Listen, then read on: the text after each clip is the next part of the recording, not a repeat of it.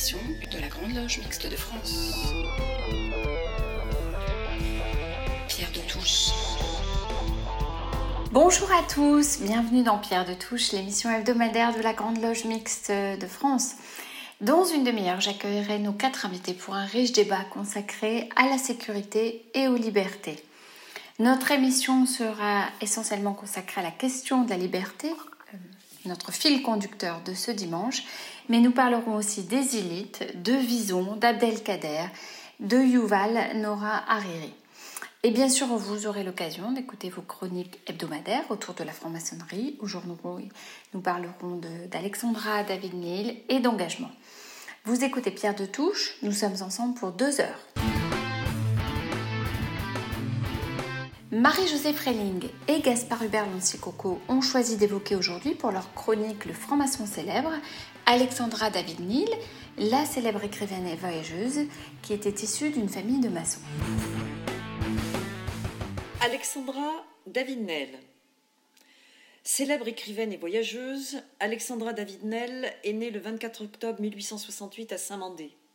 Orientaliste, tibétologue, chanteuse d'opéra, féministe, journaliste, anarchiste, bouddhiste, écrivaine et exploratrice, franc-maçonne, elle a été la première femme occidentale à avoir atteint Lhasa, capitale du Tibet.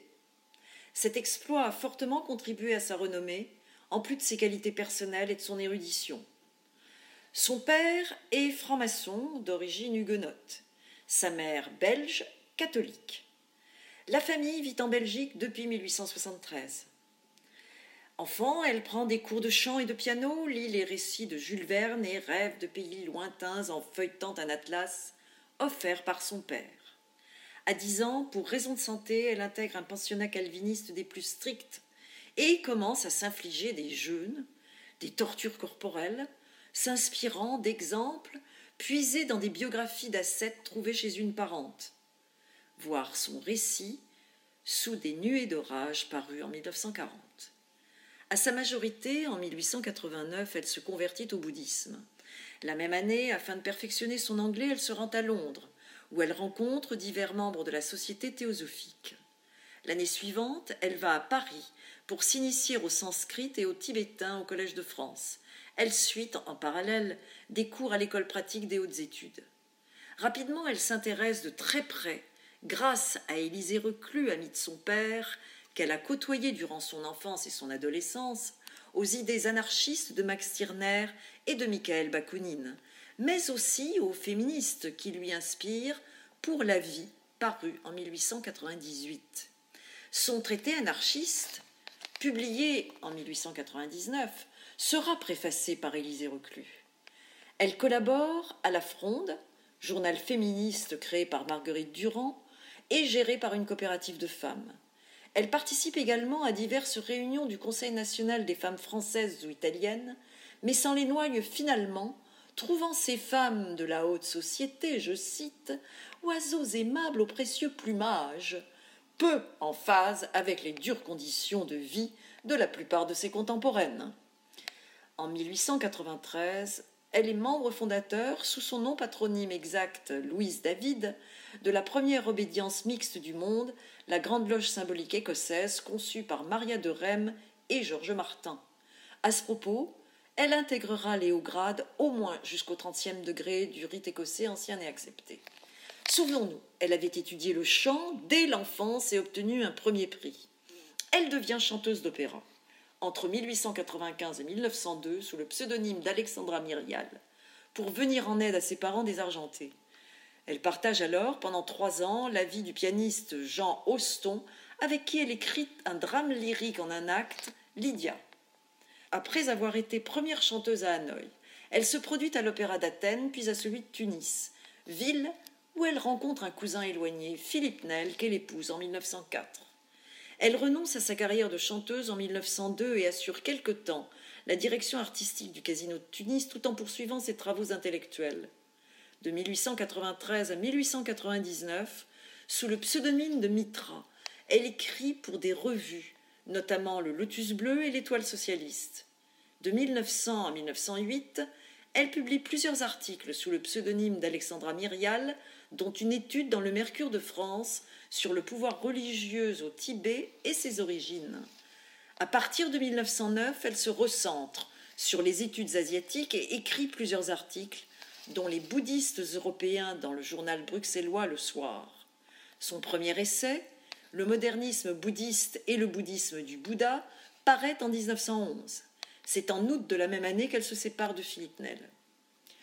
Arrivée au Sikkim, État de l'Inde, en 1912, Alexandra rencontre le 13e Dalai Lama à Kalimpong. Elle séjourne à Laken jusqu'en 1916, puis au Tibet, où elle est reçue par le Panchem Lama. Elle voyage ensuite au Japon, en Corée, en Chine, en Mongolie. De retour au Tibet en 1924, elle s'installe à Lhasa, puis s'autorise un intermède européen de 1925 à 1937, avant son périple chinois et sa retraite tibétaine de 1937 à 1946.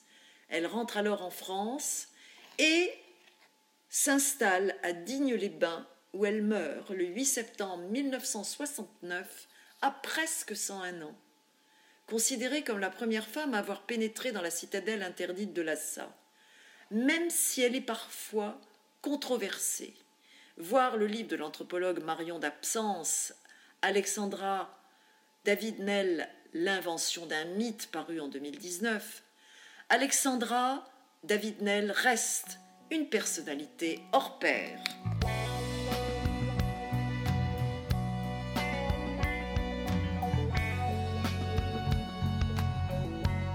Avec Claire Donzel, nous avons rencontré Martine Roure, sœur de la Grande Loge féminine de France, longtemps élue en politique. Écoutons son témoignage. Elle y évoque ses engagements politiques et maçonniques. Je suis franc-maçonne et alors, aujourd'hui, nous accueillons Martine Roure, qui est membre d'une loge de la GLFF à Lyon. Bonjour Martine. Bonjour. Alors Martine, vous êtes une femme politique, vous avez eu de nombreuses responsabilités euh, politiques puisque vous avez été députée européenne pendant deux mandats et notamment vice-présidente du Parlement européen. Comment êtes-vous parvenue à concilier ces mandats et euh, votre présence en loge? Alors, je ne peux pas dire que ça a été simple, c'était pas simple, mais euh, la loge était ma priorité. À partir de ce moment-là, j'ai choisi de faire les voyages. Donc, euh, je rentrais en fin d'après-midi, je repartais le lendemain matin euh, avec le premier avion de 5h30 ou de 6h. Et c'est vrai que c'était pas facile. Alors, dès 5 ans, ensuite, je suis devenue vice-présidente du Parlement européen. Donc là, je dois dire que ça a été plus compliqué et que j'ai vu avec ma loge. Euh, j'y allais chaque fois que je pouvais, mais pas régulièrement, c'est certain. Alors, vous avez choisi la Grande Loge féminine de France, la non-mixité donc. Pourquoi avoir absolument voulu intégrer une loge de femmes? C'était vraiment euh, un acte volontaire de ma part, parce que c'était il y a une trentaine d'années quand j'ai fait les démarches. Et la vie politique, elle est essentiellement masculine, surtout à cette époque.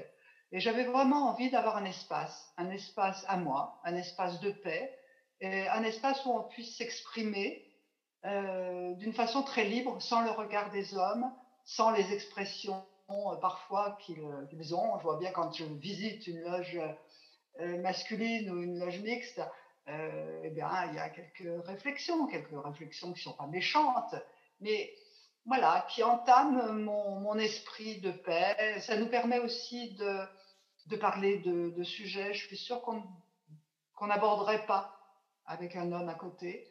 Ça nous permet aussi d'avoir de l'humour, de plaisanter, ce qu'on ne ferait peut-être pas avec un homme à côté. C'est un espace de liberté et de paix pour moi.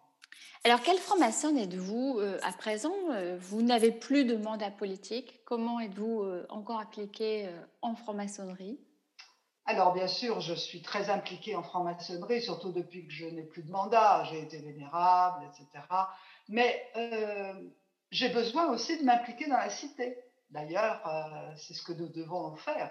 Hein, aller dans la cité. Et donc, je suis présidente d'une grosse association de 120 salariés qui travaille auprès des plus démunis, des gens à la rue. Nous avons des centres d'hébergement de réinsertion sociale nous avons euh, aussi euh, des ateliers d'insertion, euh, voilà. et c'est un gros travail, mais un travail qui est passionnant, intéressant, puis surtout, ben voilà, j'ai encore l'impression de, servir à quelque chose. Eh bien, euh, merci, euh, chère Martine.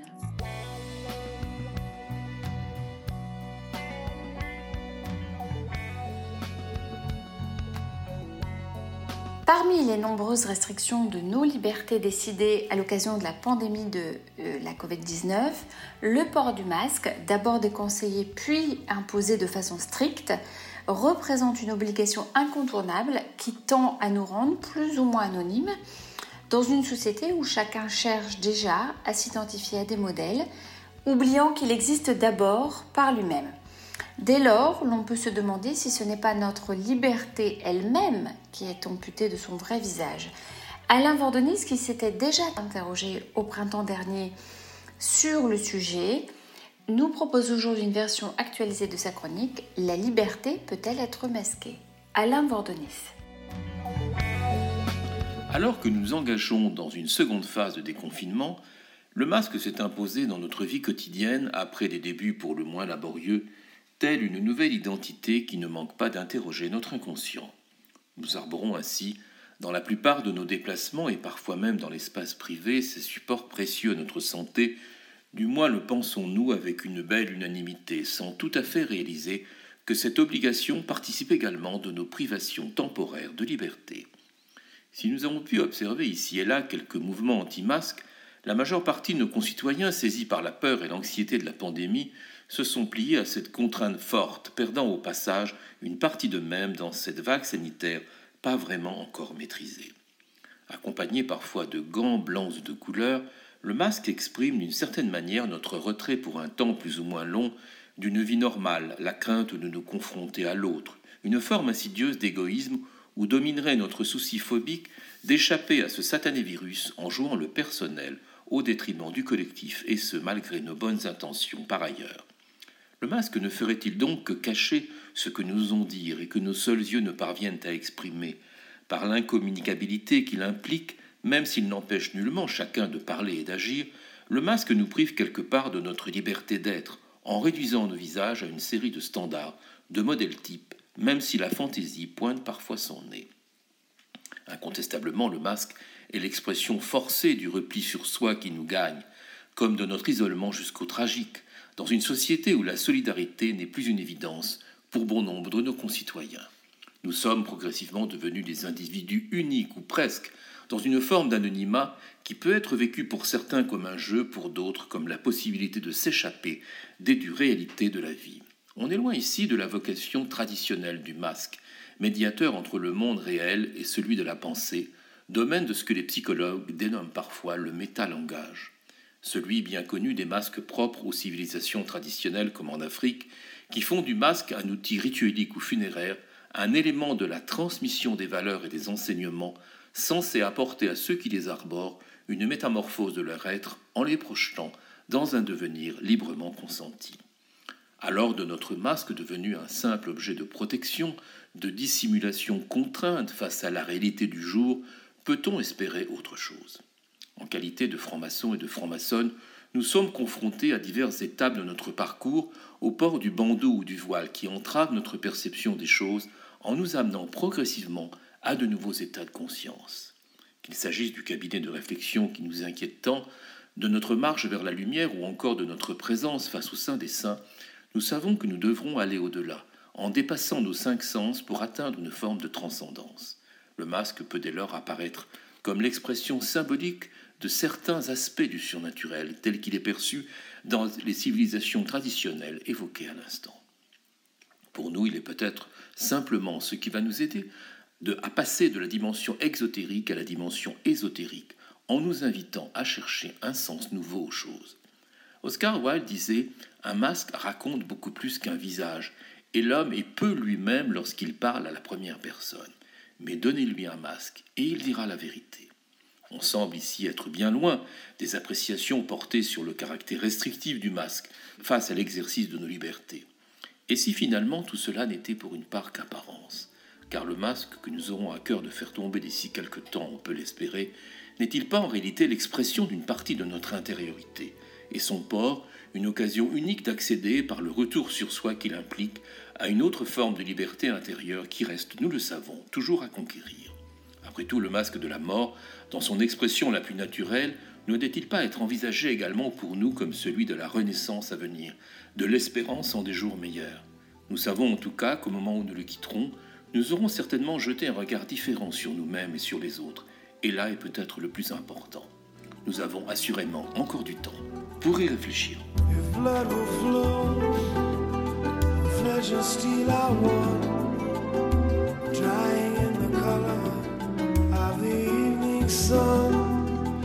tomorrow's rain wash the stains away. Something in our minds will always stay. Perhaps this final act was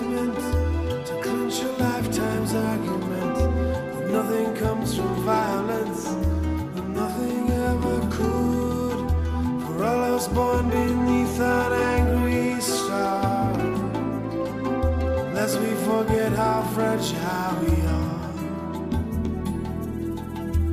On and on the rain will fall like tears from a star, like tears from a star.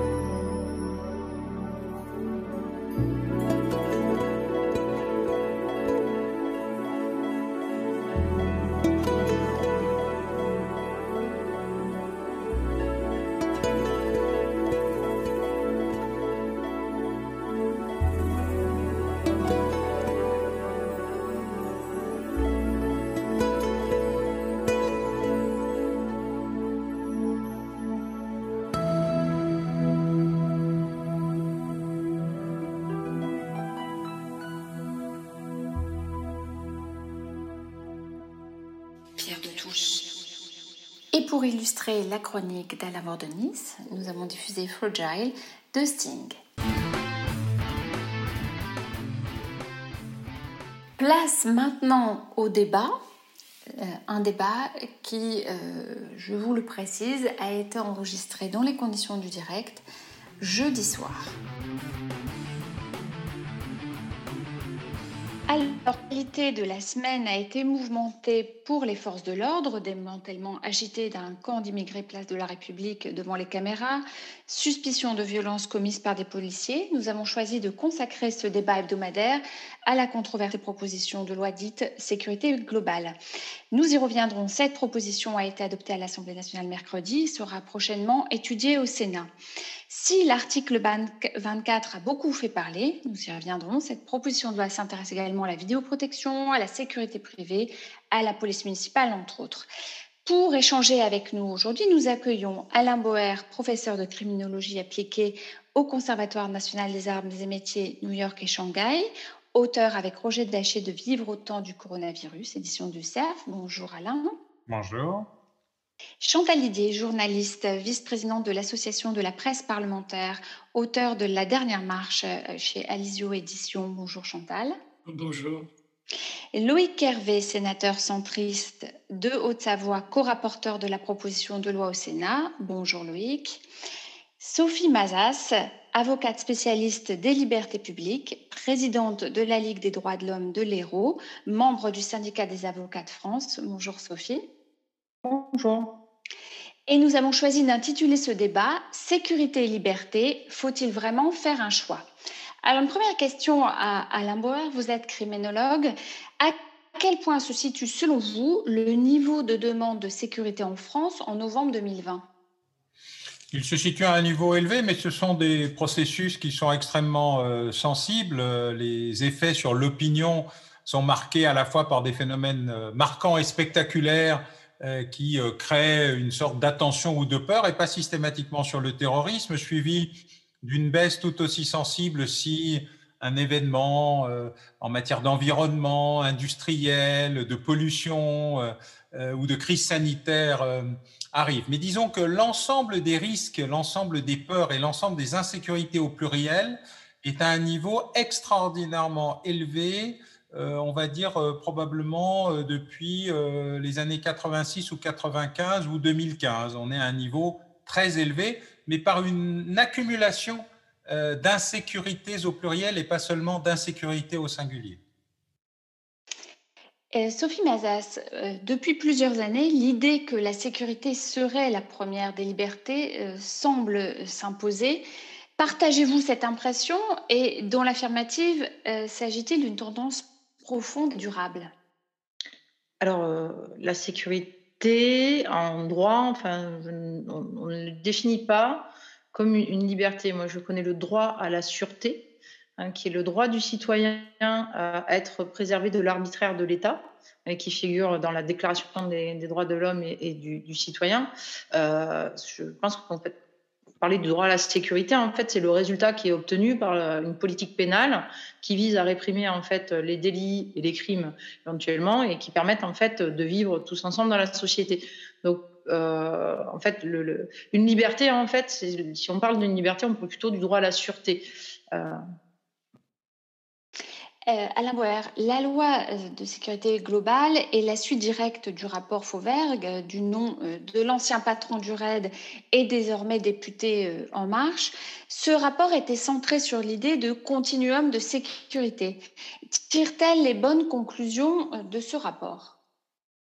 Ah elle est très cohérente, mais elle a un côté fourre-tout.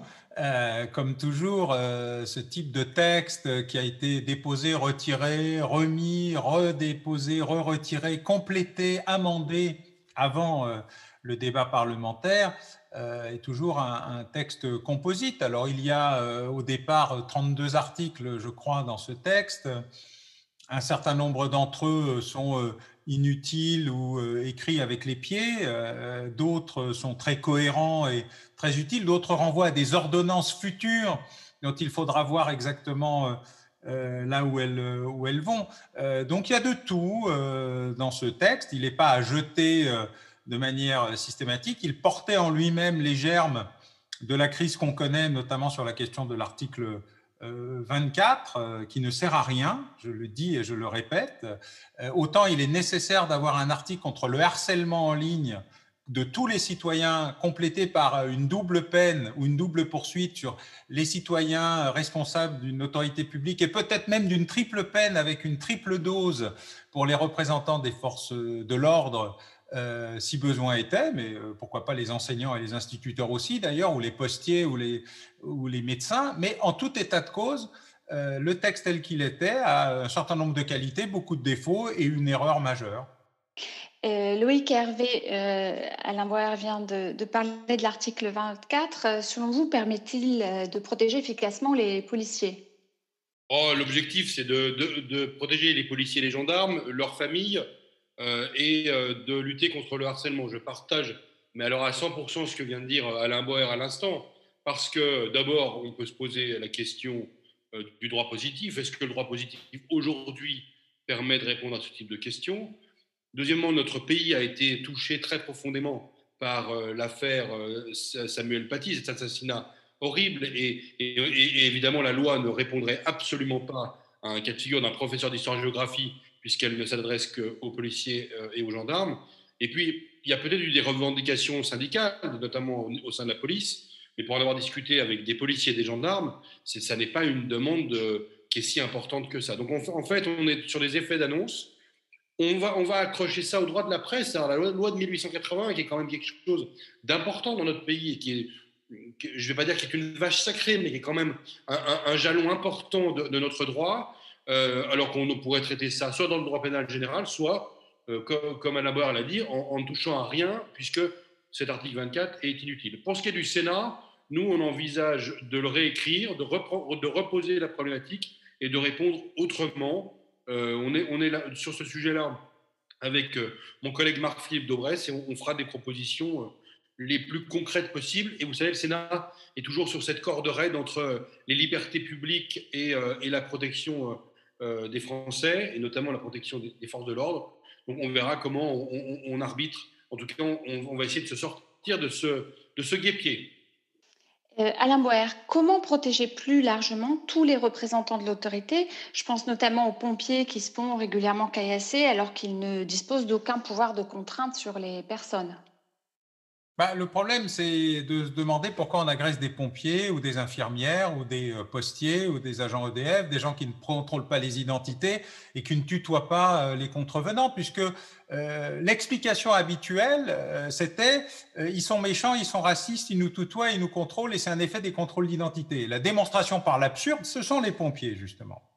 Et donc, la logique du guet-apens, la logique du refus de l'autorité, du refus de l'institution, du refus de l'uniforme, du refus du service public, alors même que ce sont euh, soi-disant les quartiers qui les réclament le plus, nécessite effectivement d'aller euh, à la reconquête d'espaces, d'abord qui ont été construits comme des ghettos, et la banlieue, c'est la lieu du banc, hein, c'est pas une histoire qui date de la semaine dernière, c'est pas une histoire propre à ce gouvernement ou à ses prédécesseurs immédiats, c'est une vieille histoire, l'histoire de la ségrégation sociale pour des motifs d'ordre public euh, il faut relire le baron Haussmann dans ses correspondances avec Napoléon III, expliquant pourquoi il y a des grands boulevards. Hein. Les grands boulevards, c'est fait pour la circulation, c'est fait pour des raisons sanitaires, hygiéniques, pour l'éclairage et pour mettre huit canons en batterie des fois que la populace vienne à se révolter. Donc il y a un enjeu historique dans ce pays euh, sur euh, l'urbanisation comme outil d'ordre public et de protection des institutions. c'est une partie du problème que de reconquérir des espaces qui ont été, mais volontairement ou quasiment mis de côté et sur lequel euh, il n'y a pas un espace de non-droit. C'est-à-dire, c'est pas le sujet. Il y a un droit euh, complémentaire, un droit concurrent qui s'est installé. Et donc, il y a aujourd'hui une friction entre euh, deux espaces. Et donc, il y a là un, un enjeu majeur, mais c'est pas en donnant des armes aux pompiers ou en armant les véhicules de pompiers, c'est en allant au cœur de ces espaces dont une partie des habitants sont les otages euh, du crime, de la délinquance, du trafic de stupes, de la ségrégation. Et donc, c'est un enjeu qui est d'une toute autre euh, mesure, mais qui n'est pas simplement détruire des tours pour en construire des plus petites. C'est un processus euh, complet de reconquête. Alors là, pour une fois, on peut prendre les grands mots, de reconquête républicaine, parce que la République, c'est pas uniquement les centres-villes. Euh, Sophie Mazas, je rappelle que vous êtes avocate et présidente de la Ligue des droits de l'homme de l'Hérault. Les agents de police et de gendarmerie sont déjà contraints de porter ostensiblement un numéro individuel d'identification. Pourquoi cette identification ne suffirait-elle pas à engager des procédures contre ceux qui dépasseraient euh, leurs fonctions? Alors, je vais répondre à, votre question euh, très rapidement et je voudrais quand même euh, juste compléter euh, par la suite. Bah, tout simplement parce qu'il ne le porte pas. Hein. donc, on a fait de multiples rapports dessus. il ne le porte pas. Donc, pas plus tard que la semaine dernière, euh, suite à la manifestation qu'il y a eu lieu déclarée, il y a eu des contrôles d'identité en centre-ville de Montpellier et euh, la police a été filmée, hein, encore puisqu'on le peut, et il ne portait pas les RIO. Donc c'est juste parce qu'il ne les porte pas que c'est pas possible. Après, je voudrais quand même juste dire quelque chose. L'article 24, c'est un article important, effectivement, mais c'est un petit peu, si vous voulez, la, la moulette rouge, là, pour qu'on fonce dessus. Euh, le problème, il n'est pas tant sur l'article 24 c'est un problème. Mais l'article 24 a déjà été, j'allais dire, moralement condamné par l'ONU. L'Union européenne a dit qu'elle interviendrait et qu'elle s'auto-saisirait de la loi euh, le cas échéant. Donc, j'allais vous dire, cette difficulté-là, j'espère euh, qu'elle va être levée et que les sénateurs enlèveront cet article directement de la loi parce que sinon, je ne vois pas comment le Conseil constitutionnel ne pourrait pas le censurer. Sinon, j'allais vous dire, ce serait quasiment la honte au niveau des pays européens et des, cours constitutionnels euh, européennes. Ce qui nous pose beaucoup plus souci pour nous, c'est est-ce que les territoires euh, dont M. Boer disait qu'il fallait partir à la reconquête seraient reconquis euh, par, avec, par des drones? Parce que ce qui nous pose souci dans la loi, c'est la mise en place des drones pour surveiller la population, les drones ne s'arrondront pas aux fenêtres des salles à manger ni aux murs euh, des jardins euh, et vont surveiller en fait l'intégralité de la population. Ce qui nous pose souci, c'est également la reconnaissance faciale, la reconnaissance par odeur qui est mise en place par le livre blanc qui a été publié le 16 novembre sur le site du ministère de l'Intérieur. Et ce qui nous pose enfin problème, c'est armer les agences de sécurité privée avec des flashballs et avec des tasers. Parce que nous, on prend l'exemple chez nous. Vous savez, à Montpellier, il y a eu des violences à la faculté de droit il y a deux ans. Si on était sous le régime de la loi sécurité globale, on aurait le droit de taser et de flashballer nos enfants. C'est nos enfants qui vont dans les universités. Et en fait, si vous voulez, le problème de filmer les violences policières, c'est une chose. C'est ce qui a été mis le plus en avant par la presse, notamment parisienne. En province, en fait, là où nous, on interpelle, c'est qu'on ne veut pas vivre enfermé à ciel ouvert. C'est hors de question. Et ça nous pose un, problème un peu plus grave. Filmer le RIO, excusez-moi, ce n'est plus le débat, puisque les RIO ne sont jamais portés en intervention, en tout cas en province. Et Loïc Hervé, vous voulez peut-être réagir?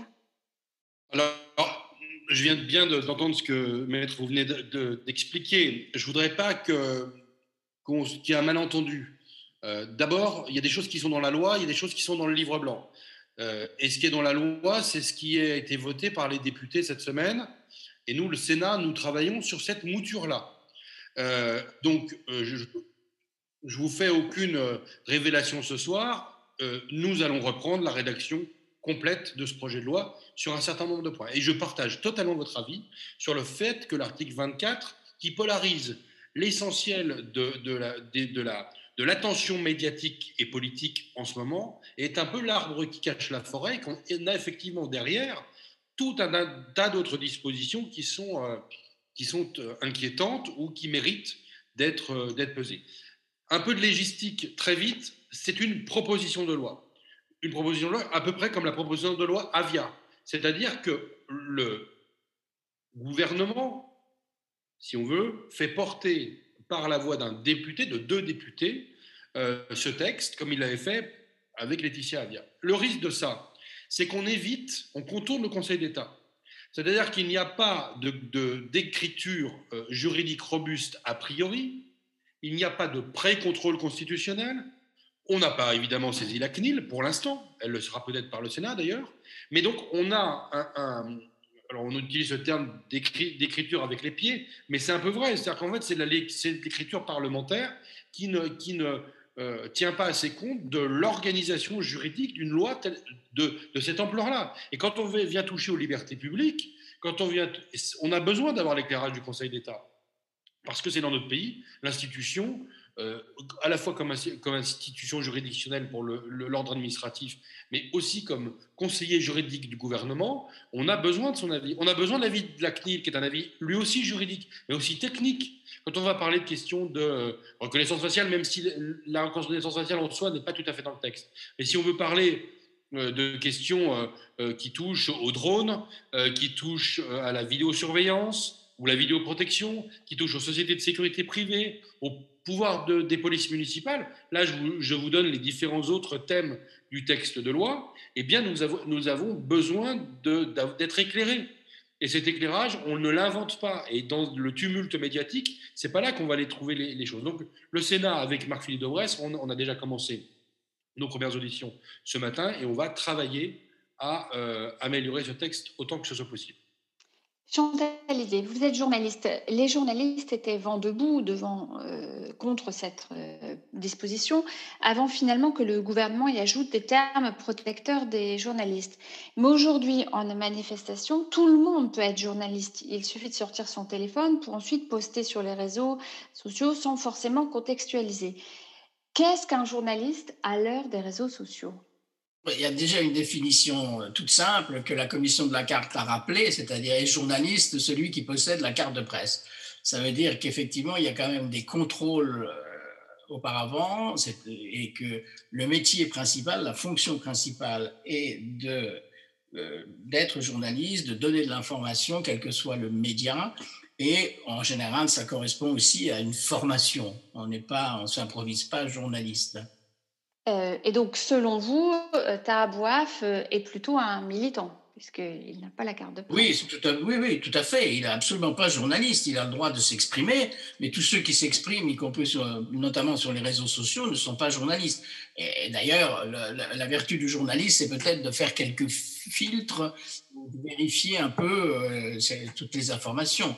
il ne suffit pas d'avoir un appareil photo, une caméra son smartphone pour être, pour être journaliste, pas du tout. Non, non, euh, c'est pas ça.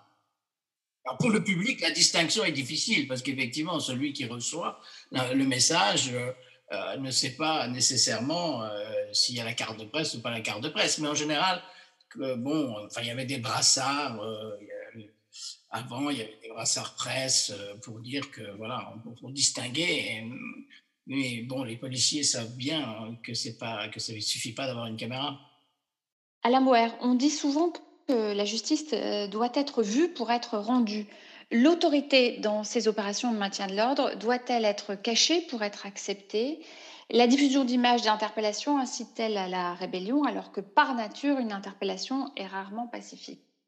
Moi, personnellement, et à la différence de, beaucoup de gens qui se sont exprimés sur la question des, caméras, je pense que le meilleur moyen de garantir la sécurité publique et les libertés publiques, c'est justement que dans le domaine public, toute intervention euh, des forces de l'ordre puisse être documentée euh, par les forces de l'ordre et par les citoyens. Et l'idée incroyable que les smartphones allaient disparaître, que les gens n'allaient pas filmer, euh, qu'on euh, allait arrêter euh, le processus est une jolie illusion fantasmagorique, comme si on demandait à tous les gens d'être gentils.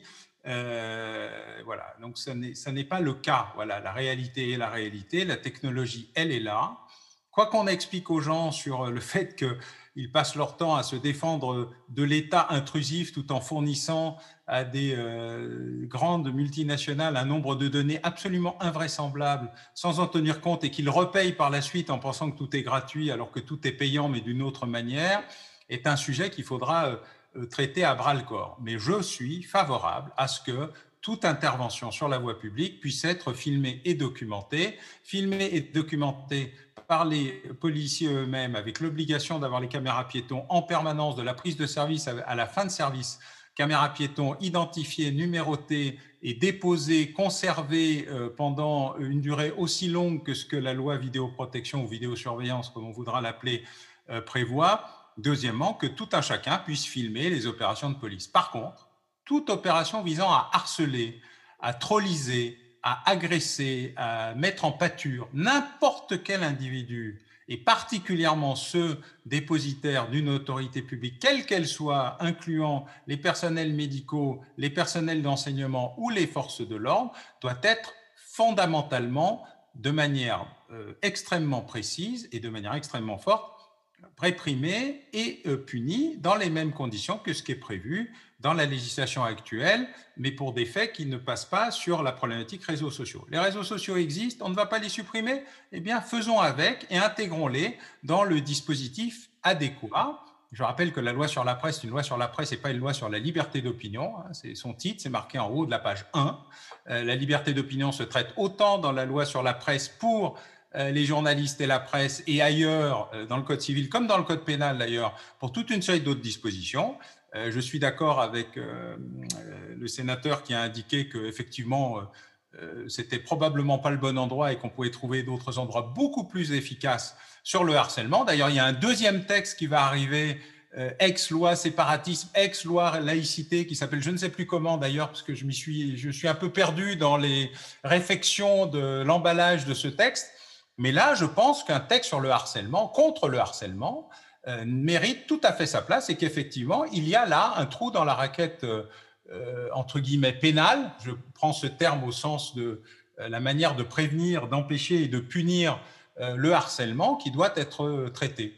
Euh, ce qui veut dire qu'il faut euh, se séparer de l'article 24, peut-être revoir d'autres dispositions, mais je pense que le contrôle de la garantie des libertés et de la garantie de rejeter les excès euh, de toute autorité, quelle qu'elle soit, c'est justement le fait que tout puisse être documenté et filmé par tout citoyen d'un côté, et aussi par les forces de l'ordre lorsqu'elles sont en intervention, parce que souvent on voit un bout de l'histoire et pas le début ou pas la fin et ça amène à ne pas être en situation ni de contrôler ni de vérifier ce qui est dit. Et je pense que de ce point de vue-là, il faut avancer, alors euh, d'un point de vue assez différent euh, de ce que les défenseurs des libertés disent en termes de usage de la vidéo. Moi, je suis au contraire pour qu'on aille jusqu'au bout du processus et qu'on euh, n'ait pas une seule vision des affaires. Loïc Hervé, tout à l'heure, Sophie Mazas a commencé à parler euh, des, drones. Pendant le premier euh, confinement, le Conseil d'État avait enjoint au préfet de police de Paris de suspendre l'utilisation de drones aux fins de surveillance au motif que leur technologie permettait la compilation de données identifiantes. En inscrivant ce procédé dans la loi, ne craignez-vous pas une censure du Conseil constitutionnel? Un, parlementaire digne de ce nom, et, euh, et, j'essaye de l'être chaque jour, ne doit jamais craindre la censure du Conseil constitutionnel. Souvent, dans cette maison, comme d'ailleurs au Palais Bourbon, un des risques, c'est euh, de l'autocensure constitutionnelle et de se dire on ne va pas mettre telle ou telle disposition dans la loi, de risque de se la faire censurer au Conseil constitutionnel. Donc déjà, cette précaution-là, euh, c'est un risque, mais c'est un risque républicain qu'on peut prendre ma foi, les sages du Conseil constitutionnel décideront si, les parlementaires sont allés enfreindre les règles constitutionnelles. Première, réponse. Deuxième réponse, et dans la, dans la suite de ce que Alain Boer vient de dire, le progrès technique euh, donne des euh, outils qui n'existaient pas il y a une dizaine d'années et qui sont comparables, je parle des drones, à la surveillance aujourd'hui d'un certain nombre de manifestations par des hélicoptères. C'est valable en France, c'est valable également euh, dans des pays euh, à l'étranger. Et donc, une caméra gyroscopique montée sur un hélicoptère ou sur un drone ne change pas fondamentalement les choses sur un plan seulement technique. Donc, moi, je pense qu'il est nécessaire d'avoir une accroche législative pour encadrer l'usage des drones, c'est-à-dire de caméras mobiles hein, et, qui, euh, et, qui, volent, et qu'on ait donc une accroche législative et un encadrement précis de cet usage. Parce qu'aujourd'hui, les forces de l'ordre les utilisent quand même, les ont utilisées quand même effectivement pendant le confinement, vous, vous l'avez rappelé, mais elles le font sans aucune accroche législative digne de ce nom. Donc je pense qu'il y a une nécessité euh, d'avoir cette, cette, cette accroche législative dans la loi. Sophie Mazas, je vois que vous voulez réagir. Oui, euh, excusez-moi, j'entends des choses, je suis un peu stupéfaite. Premièrement, on peut être journaliste sans avoir de carte de presse. La carte de presse n'est pas obligatoire pour être journaliste. Je suis un petit peu stupéfaite d'entendre ça euh, sur, euh, sur cette, euh, web télé. Euh, et il y a de nombreux journaux en fait qui existent euh, et qui sont alimentés par des journalistes où euh, les gens ne gagnent pas la majorité de leur salaire grâce à ce travail, mais qui sont des journaux qui sont tout à fait sérieux. Deuxièmement, je rappelle que le droit européen et le droit, le les droits de l'homme, la Cour européenne des droits de l'homme consacre deux types d'observateurs qui peuvent normalement observer les observateurs citoyens et les observateurs de droits de l'homme qui n'ont pas besoin d'être floqués et identifiables pour pouvoir attester. Il existe en termes de répression pénale trois euh, délits euh, qui permettent de euh, sanctionner 50 ans de prison, le cyberharcèlement, l'incitation à la commission de crimes ou délits, et sinon les menaces de mort, et qui sont déjà en fait efficaces et qui pourraient être mis en œuvre si tant est que le parquet est un minimum de moyens. Mais je vous rappelle que le budget de la France est derrière celui de la Moldavie au niveau du budget de la justice et que les dernières augmentations qu'il y a eu sont uniquement pour la pénitentiaire et que c'est une grande souffrance dans nos juridictions de ne pas avoir assez de personnel de greffe, de magistrats, d'avocats. Et donc, euh, la logorée législative dénoncée depuis 1990 par le Conseil d'État ne viendra pas pallier euh, au manque de moyens. Et ça, il faut quand même euh, en tenir compte. Mais ce qui, me, moi, me choque le plus, alors, il n'y a pas d'ancrage législatif pour être filmé par des hélicoptères. Et bien entendu, nous avons obtenu en justice, devant le Conseil d'État, en référé, au mois de mai, l'interdiction d'utiliser des drones pour surveiller la population durant le confinement. Mais c'est d'une violence absolue. Parce que peut-être que vous, je ne sais pas, excusez-moi, hein, vous imaginez-vous que les, drones ne viendront jamais filmer chez vous? Les drones iront uniquement filmer dans les quartiers populaires? Vous imaginez quoi? Que les drones vont s'arrêter au mur de vos maisons? Je, je suis assez stupéfaite de voir qu'on envisage sérieusement de contrôler la population avec des, des drones. Enfin, je pense que c'est quand même un manque d'humanité profonde et euh, je dirais qu'on connaît en fait euh, les, problématiques qu'il y a dans effectivement les banlieues. Euh, bizarrement, je, enfin, je les ai entendus tout à l'heure. C'est-à-dire qu'il faut peut-être juste rajouter de l'humain dans ces endroits où on n'a même pas mis d'espace vert pour que les personnes, en tout cas chez nous, c'est comme ça, puissent aller se, j'allais dire, se balader avec leurs enfants et mettre des drones à ce moment-là, ça m'apparaît complètement, si, vous, si, vous, voulez, à côté du problème. Et c'est juste autoritaire et c'est effectivement un peu un mépris aussi, un mépris euh, humain, un mépris euh, social de se dire qu'on va contrôler une partie de la population avec des drones. Je finirai juste sur un élément. Le livre blanc, publié par le ministère de l'Intérieur, c'est quand même la politique qui sera appliquée en France jusqu'en 2030. Alors, dedans, effectivement, il y a des choses qui ne sont pas euh, directement dans la loi. La surveillance par l'odeur, c'est magnifique. Moi, ça m'a fait penser qu'on passait de euh, Fahrenheit de 1984 à Fahrenheit 451, si vous voulez. Mais c'est écrit dans le livre blanc. La, reconnaissance faciale est écrite dans, dans, le livre blanc.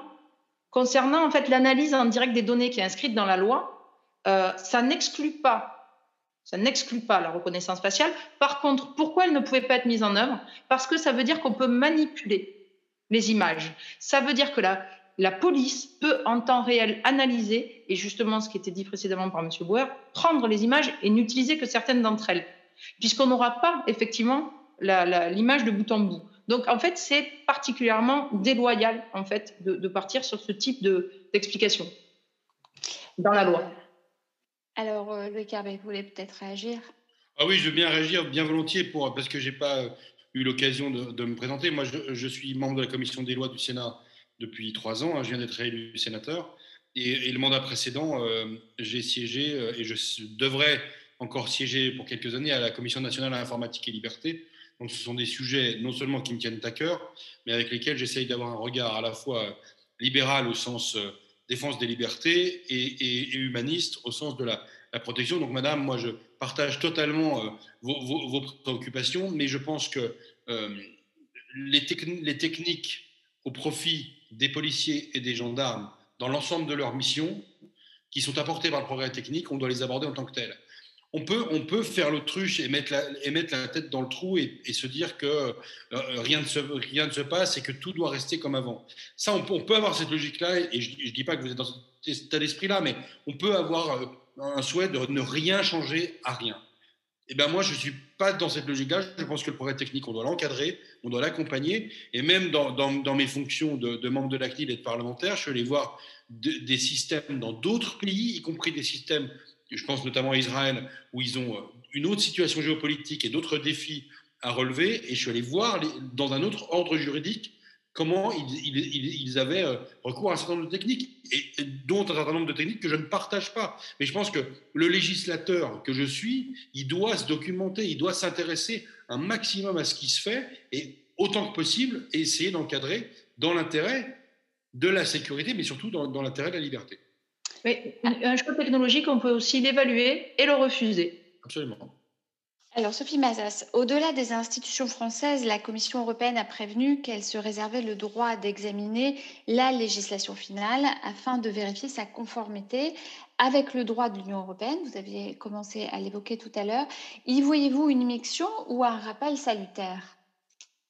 Euh, Ni l'un ni l'autre, en fait. Je suis atterrée. Je suis atterrée qu'après 200 euh, ans ou plus de 250 ans de principes, en fait, républicain de, développement des libertés, après euh, que le Conseil constitutionnel ait fait partie quand même des juridictions qui ont, qui ont permis de développer en fait le contrôle sur les libertés publiques, on en soit à espérer que l'Union européenne se saisisse de la législation euh, au regard, on va dire, euh, de l'absence, excusez-moi, mais de, l'absence de réflexion de fond à laquelle nous assistons. Et je, je, je dois revenir là-dessus parce que je, je je ne trouve pas les mots. Comment se fait-il que le gouvernement mandate deux députés pour faire un rapport sur le continuum de sécurité et qu'ensuite on prétende que ce soit une proposition de loi? On voit bien euh, dans les séances qu'on euh, attend les avis du gouvernement pour, pour étudier en fait les, les, éléments qui sont donnés.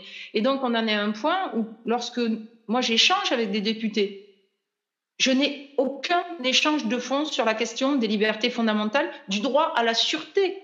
Le droit à la sûreté, comment allez-vous le garantir avec des drones? Expliquez-moi qui va examiner en fait les vidéos qui vont être prises et quelle sera la sûreté qu'on aura. Euh, c'est le droit à la vie privée, c'est quand même un droit fondamental. Je posez-vous la question accepteriez-vous d'être filmé en permanence lorsque vous, vous allez faire votre shopping, lorsque vous allez à la plage ou lorsque vous êtes tranquille sur votre terrasse ou euh, dans votre jardin. Est-ce que pour vous, c'est naturel? Est-ce qu'il est normal d'avoir ce contrôle social? Pareil, en fait, sur la reconnaissance faciale. Et je tiens à venir sur le continuum sécurité, puisque la Cour des comptes a quand même rendu un rapport qui explique bien que la police nationale prend la place laissée vacante par la police nationale, donc la police municipale comble les carences de la police et euh, si vous voulez qu'il y ait un transfert en fait du poids de la sécurité qui se fait. On va donc laisser, c'est hyper important, on va laisser l'Union européenne regarder comment nous en interne on est capable d'organiser notre police parce qu'au final on n'a pas eu ce débat sereinement. Ça m'apparaît quand même plutôt euh, déplacé de devoir en arriver là. Alain Bauer, comment concilier la nécessaire protection des forces de l'ordre avec les droits des citoyens?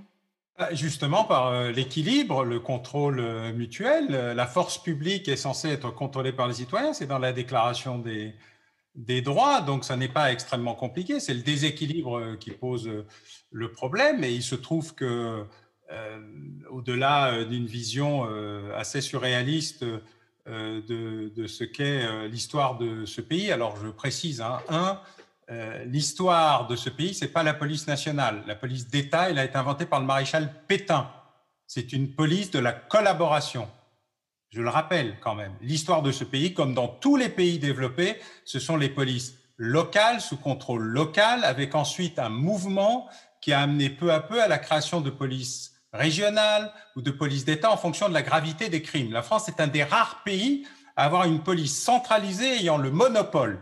Le fait de défendre la police d'État comme concept de la liberté et de la République me laisse un peu pantois. Voilà, c'est pas l'idée de la révolution dont je rappelle qu'elle a décentralisé et qu'elle a justement renvoyé au local et à le contrôle des citoyens le fonctionnement de sa police. Mais au-delà de ce petit euh, côté curieux, euh, parce que c'est curieux à entendre, hein, mais on peut toujours tout entendre, je pense que nous avons une Cour européenne des droits de l'homme qui est justement une des inventions qui a été faite pour éviter que des États s'égarent. C'est pas un drame que l'Europe nous rappelle à l'ordre, c'est plutôt une bonne chose, c'est une excellente chose. Alors entre la gloire de la police d'État comme modèle de police républicaine et euh, une sorte de euh, rejet euh, d'une intervention éventuelle de l'Europe ou de ses institutions, je avoue que là je suis resté un peu pantois des deux options prises par des gens que j'apprécie au titre de la protection des droits humains. Mais l'équilibre entre la protection des agents de l'ordre et la protection des citoyens, c'est une obligation. C'est d'ailleurs pour ça qu'au lieu d'avoir une police, on avait des gardiens de la paix et que c'est pas pour rien que les mots ont un sens et que les symboles doivent être respectés. Mais une police qui s'organise autour d'un territoire dans une logique qui est présence, visibilité, proximité et pas répression et intervention, c'est le cœur de ce qu'était la police d'avant ou de la police telle qu'elle a été créée. Je rappelle que l'étatisation de la police, elle s'est faite pour lutter contre les manifestations ouvrières et les insurrections sociales. Donc je propose un petit cours d'histoire préalable et ensuite, effectivement, une défense stricte et déterminée des libertés, mais ça se fait autant au niveau de sa décentralisation qu'au niveau euh, de sa supranationalité, en tout cas du point de vue de la Cour européenne des droits de l'homme ou de l'Organisation des Nations Unies. Pour le, pour le cours d'histoire, si c'est pour moi, je vous remercie, mais moi je vis dans mon. Oui, c'est pour vous. Excusez-moi. Si c'est pour moi, c'est pour vous. Et chez nous, en fait, à Béziers, la police municipale, elle s'est assise sur Mohamed Gatsby. Donc, si vous voulez, l'intérêt de la police nationale, c'est qu'il y a une éthique et que quand l'administration doit rendre compte, ce qui est écrit dans la Déclaration des droits de l'homme, c'est plus facile, en fait, parfois, quand on est dans un, un moment républicain que quand vous êtes dans un mouvement local avec un maire d'extrême droite, par exemple. Après, ce qu'on peut voir, c'est que la formation des policiers au niveau de la police nationale n'a rien à voir avec la formation des policiers au niveau de la police locale. Et quant au contrôle de l'Union européenne et de la Cour européenne des droits de l'homme, je me réjouis qu'ils soient là. Ce que je déplore, ce que je déplore, c'est la piètre qualité du débat que nous avons eu à l'Assemblée nationale. Ce que je déplore, c'est l'absence totale dans le dialogue que nous, nous avons avec les députés, puisque nous allons les voir, leur absence totale de concept de droit de l'homme, leur absence totale euh, de connaissance du droit pénal, puisqu'il n'y en a pas un qui est au courant euh, déjà euh, des possibilités qui existent dans le droit pénal. Et si vous détournez et que vous n'avez pas compris mes propos, dans ce cas-là, j'en suis désolée et je vous remercie de m'avoir le temps de, de, rectifier. Mais la, la réalité, en fait, si vous voulez, que l'on vit nous, c'est une déconnexion en fait des politiques et des députés de la réalité du terrain, de leur connaissance en liberté publique, de leur connaissance dans le dispositif législatif existant et c'est que les polices municipales qui sont pas formées, en fait, si vous voulez, il, y a il, y a, il, y a, il peut y avoir quand même de gros problèmes et nous l'avons vécu localement. Et la police nationale, lorsqu'elle est formée, normalement, si elle portait son RIO, ce serait, si elle respectait la loi et si on arrivait à faire qu'elle respecte la loi, ce serait quand même plus évident. Alors, Alain Bauer, il semble qu'aujourd'hui, le monopole de la violence légitime soit remis en cause. Policiers et citoyens sont placés sur un pied d'égalité lorsqu'il s'agit de l'usage de la violence. Exiger une action en toutes circonstances pacifiques des forces de l'ordre, n'est-ce pas favoriser le désordre? Non, non, je ne crois pas. D'abord, le monopole de la, violence légitime est une invention sociologique, ce n'est pas une réalité politique ni pénale. Hein. C'est un concept qui a été inventé pour justifier l'existence de euh, l'État en tant que tel et dans ce cas précis de l'État euh, central. Il se trouve que je suis un très ferme partisan de l'État décentralisé. Et donc c'est notre grand euh, désaccord. Et effectivement, s'il y a des polices municipales qui ne font pas bien leur travail parce que l'élu local ne convient pas, euh, eh bien, il faut se poser le problème de la démocratie et de la représentation. S'il y a un maire d'extrême droite à Béziers, c'est parce qu'il a été élu aux dernières nouvelles, il n'a pas été imposé par une décision divine ou par un coup d'État. Et le problème qui est posé, il est de reconquérir le cœur et la réalité des électeurs, c'est-à-dire d'aller parler aux gens, parce que c'est bien de parler au nom du peuple et des libertés du peuple, mais il faut aussi aller parler au peuple et écouter le peuple et comprendre que un débat démocratique, c'est pas en méprisant les élus, en expliquant qu'ils sont idiots, débiles et qu'ils ont aucune idée de ce que c'est que les libertés publiques ou le droit pénal, ce n'est pas vrai. Le fait qu'on soit pas d'accord avec vous, madame, nous impose pas d'être des débiles légers. Le fait de pas être d'accord avec vous, ça impose qu'on a le droit de pas être d'accord avec vous, même sur des questions de droit pénal ou de liberté publique. Moi, je ne méprise pas les parlementaires, contrairement à vous. Je pense que le mépris des parlementaires, c'est la fin de la représentation démocratique. Et vous devriez vous en rendre compte. Vos propos pourraient parfaitement être tenus sur une émission qui n'est pas celle-là. Je pense qu'il faut vous en rendre compte. Cette espèce de confusion, j'ai pas fini, et moi je ne vous ai pas interrompu. Oui, euh, je ne vous ai pas interrompu. Donc je peux terminer une phrase avec votre autorisation, sans doute excusez-moi, je trouve que la manière dont vous me parlez est extrêmement limite. La logorée législative, c'est le Conseil d'État qui en a parlé. Ce n'est pas moi. Madame, je ne vous ai pas interrompu, je ne parle pas de logorée législative, je parle de ce que vous venez de dire en parlant des parlementaires. Je pense que c'est méprisant et désagréable vis-à-vis -vis des parlementaires. Le fait qu'ils ne soient pas à votre écoute, ce que je regrette, le fait qu'ils n'aient pas la même sensation que vous, la même sensibilité que vous, ne les rend pas débiles, incompétents et incapables de savoir ce que c'est que les libertés publiques ou le droit pénal. Deuxièmement, ce que je veux dire, c'est que le débat que nous avons, il ne porte pas sur les parlementaires, il porte sur la manière de rendre et de retrouver l'écoute et la confiance d'une partie importante de la population qui se sentant apeurée, en intranquillité, en insécurité au pluriel, et comme je l'ai dit tout à l'heure, c'est pas seulement une insécurité pénale, nécessite de retrouver les moyens de retrouver cette confiance et justement de les détourner de votes extrêmes qui sont malencontreusement ce qui est en face de nous. Et il se trouve que si vous ne le comprenez pas, et si vous ne comprenez pas qu'en affaiblissant ce qui reste de démocratie parlementaire, en fait, on se précipite vers l'extrême, qui est, semble-t-il, ce qui nous rassemble aujourd'hui sur le fait qu'il faudrait l'éviter, alors nous construisons notre propre chemin vers la perte. Voilà, c'est ça que j'explique. Alors moi, je suis un bon social-démocrate, euh, libéral, euh, modéré, et pas du tout dans cette, euh, la même logique que la vôtre, mais à la fin, euh, si on ne s'entend pas et si on ne s'écoute pas et si on ne se respecte pas, nous et ceux dont j'ai parlé, on sera probablement dans le même camp. Excusez-moi, excusez-moi. Un débat où on détourne les propos qu'on tient, en fait, c'est inadmissible. Je n'ai pas traité les parlementaires de débiles légers. Je ne vous laisserai pas, en fait, faire une émission où les propos qu'on tient sont détournés à ce point. Je trouve ça totalement scandaleux comme manière de faire. Je trouve que le débat, et j'ai le droit de le dire, est de piètre qualité. Et excusez-moi, je prends le temps de suivre les débats parlementaires et j'ai droit d'avoir une analyse dessus. Et donc, se laisser parler comme ça et la manière dont vous laissez votre intervenant parler est totalement inadmissible. Je n'ai aucun cours à recevoir de Personne. Ensuite, la logorée législative, c'est le Conseil d'État qui en a parlé. Je pense que là-dessus, je ne détourne les propos de personne. Et je vais juste finir. Et après, je pense que pour moi, ce sera suffisant. Si, en fait, la social-démocratie et les gens modérés, c'est mettre des drones pour filmer les gens, de la reconnaissance faciale, de la reconnaissance à l'odeur et des tasers et des flashballs pour les agences de sécurité privée, effectivement, on n'a pas besoin d'attendre l'extrême droite et le Front National. Il n'y a pas de souci. On peut rester comme ça. Ce sera très bien. Alors, Chantal Didier, vous, vous suivez euh, en tant que journaliste et vice-présidente de l'Association de la presse parlementaire. Vous avez suivi le débat cette semaine. Euh, les journalistes n'ont-ils pas une part de responsabilité dans l'image des forces de l'ordre aujourd'hui, notamment par la couverture des manifestations de Gilets jaunes et les images d'interpellation ou de dispersion sorties de leur contexte, mais aussi par la pipolisation de figures contestables se disant victimes de violences policières? Je dirais que ce pas les journalistes qui font des croche-pieds aux, migrants à place de la République. Hein.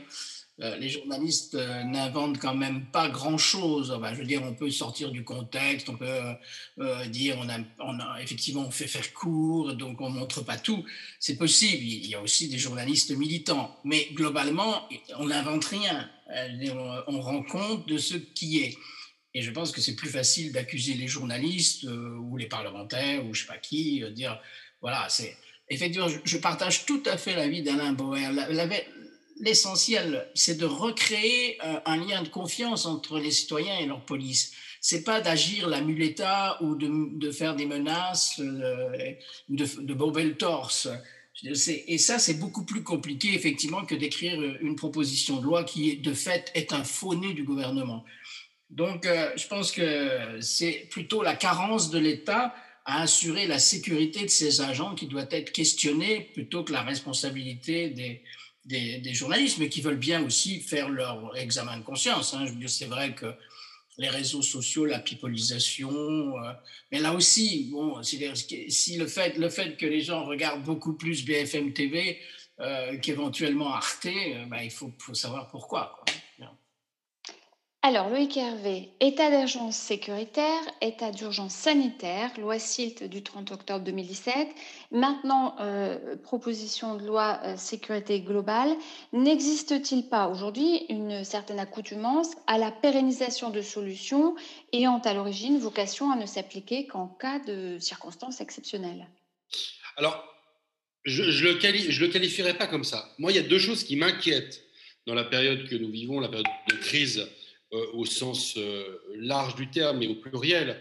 Euh, la première des choses, c'est l'accoutumance des Français au fait qu'on va atteindre un certain nombre de libertés publiques.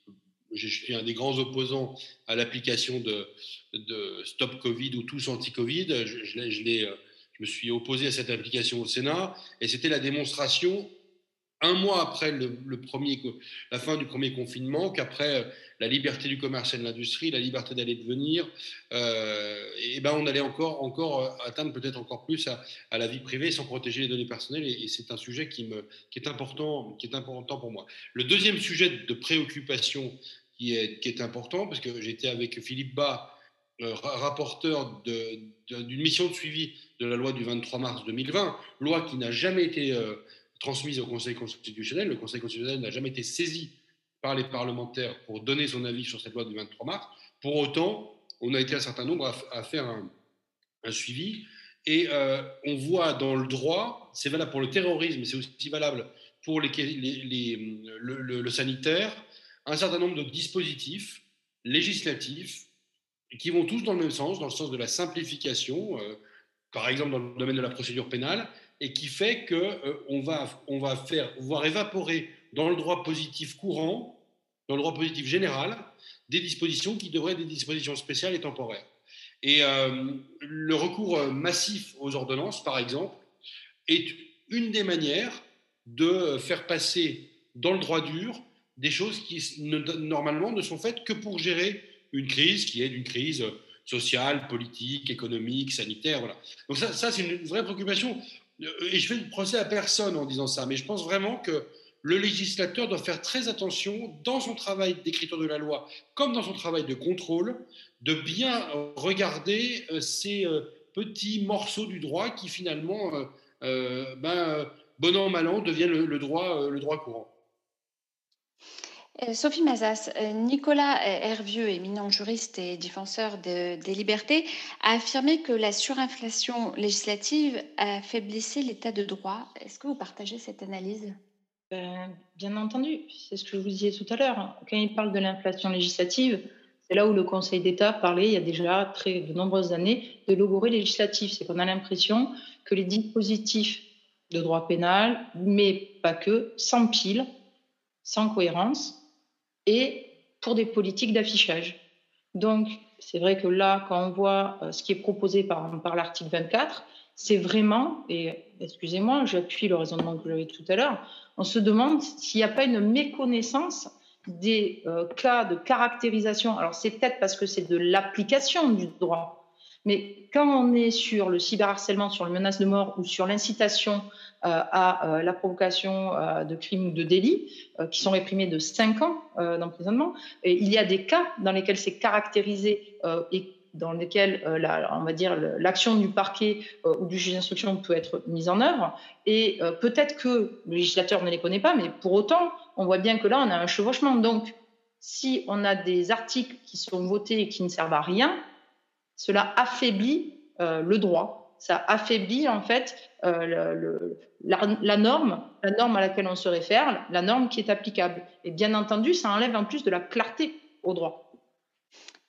Euh, d'une manière générale, les états d'urgence euh, sécuritaires ou sanitaires n'entraînent-ils pas un déséquilibre institutionnel euh, dans les relations entre exécutif, législatif et judiciaire, Loïc Hervé? Oui, je crois qu'on peut, on peut le dire comme ça. C'est un peu rapide, mais effectivement, la période que nous vivons, elle sert d'abord l'exécutif. La Ve République, telle que nous la connaissions jusqu'alors, sortira, aura, sortira avec un renforcement considérable de l'exécutif, l'appropriation des moyens d'écriture de la loi au profit du gouvernement, c'est quand même quelque chose de, tout, à fait, de tout à fait significatif et je qualifierais même ça de, grave. Quand le Parlement euh, fait son travail de contrôle, d'évaluation des politiques publiques, qu'il va parfois donner son avis, à ce moment-là, très vite, le procès en sorcellerie arrive en disant mais vous êtes euh, euh, des euh, adversaires de la lutte contre le, virus, vous, vous, allez défendre des causes indéfendables, vous, vous ne faites pas preuve de, ce terme horrible qui s'appelle l'union nationale et qui est, très, qui est très beau et très noble en soi, mais très souvent mal utilisé en disant mais vous n'êtes pas, vous n'allez pas dans le bon sens. Et donc on a, on a une démocratie assez immature. Et moi j'ai eu l'occasion à plusieurs reprises dans, dans cette crise de, de débattre et de, cette question-là, y compris avec, avec des habitants, avec des élus, puisque étant sénateur, j'ai eu affaire, étant en campagne, j'ai rencontré les, près de 300 maires de mon département en, trois mois, et, et, réexpliquer cette question-là, que le Parlement contrôle et que le Parlement alimente le débat démocratique, c'est quelque chose d'important. Puis le troisième sujet, euh, c'est la question euh, judiciaire, et on peut faire toutes les lois du monde. Hein. Si la justice dans notre pays n'a pas plus de moyens et n'est pas davantage reconnue pour faire appliquer les lois que nous votons, ça n'a strictement aucun sens. Article 24 ou pas article 24, c'est absolument général. Aujourd'hui, dans notre, pays, euh, l'institution judiciaire euh, et, euh, au sens large les autorités juridictionnelles n'ont pas les moyens de mettre en place les, de, les, les, dispositifs ou les, ou les, sanctions que nous mettons dans, dans, dans le droit.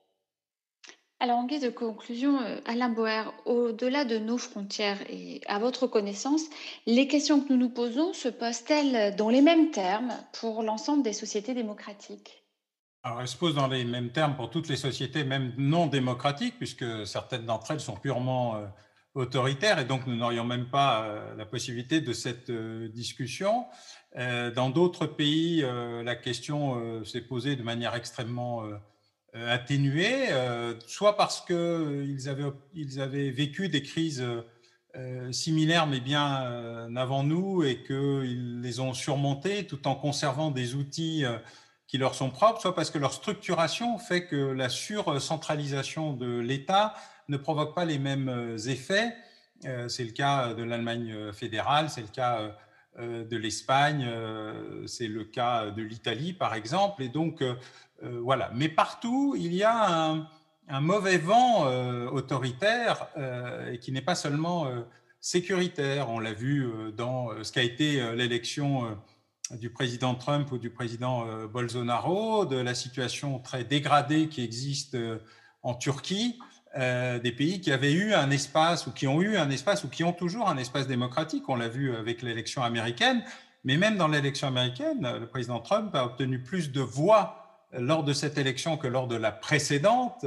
Et même s'il n'est pas majoritaire en voix, il a gagné des électeurs euh, plutôt que d'en perdre. Donc oui, ce débat est général et dès qu'il y a d'ailleurs un cumul de crise sociale, crise sanitaire, crise sécuritaire, crise terroriste, pour faire un, mélange de ce que nous, nous vivons, on sent les mêmes pulsions euh, dans la plupart des autres pays et les mêmes interrogations sur la manière de les, de les résoudre euh, ou de se confronter à, à, la difficulté que cela représente. Et dans tous les cas de figure, une partie du problème, c'est que ce sont les démocraties euh, qui sont les plus sensibles, puisque c'est par la voie démocratique euh, qu'on voit apparaître des pouvoirs autoritaires qui ensuite essayent de se maintenir par tous les moyens, euh, considérant évidemment que l'alternance ne serait plus possible. Donc oui, c'est une question centrale et l'Europe est un des pays les plus difficilement prêts, enfin, un des continents, l'Union européenne en tout cas, euh, comme on l'a vu en Hongrie, comme on le voit en Pologne, euh, comme on a pu le voir euh, il y a quelques jours à Chypre, se trouve dans une configuration qui est plutôt de mauvais augure que de bon augure. Eh bien, merci à vous quatre pour euh, ce débat. On voit que euh, sécurité et liberté, faut-il vraiment faire un choix, passe par la reconquête de la République, auquel vous avez souvent fait référence. Ça passe par le respect des citoyens, mais aussi par le respect euh, des forces de, l'ordre et la réinstauration d'un lien de confiance entre le peuple et ses gouvernants. merci à vous. Une pause musicale avant la suite de cette émission. Sorry's easily said.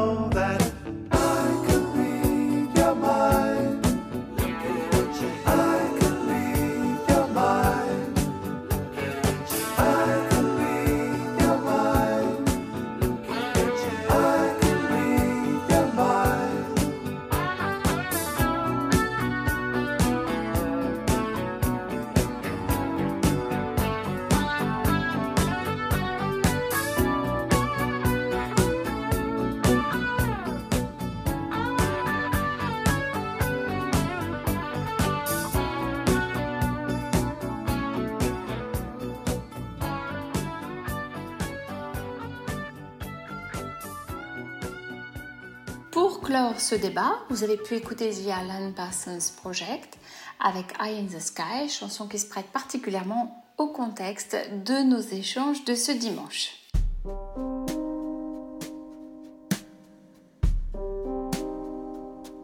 Michel Baron nous propose une nouvelle série, cette fois consacrée à Abdelkader, à la fois guerrier, penseur mystique et franc-maçon. Écoutons ce que Michel Baron nous en dit.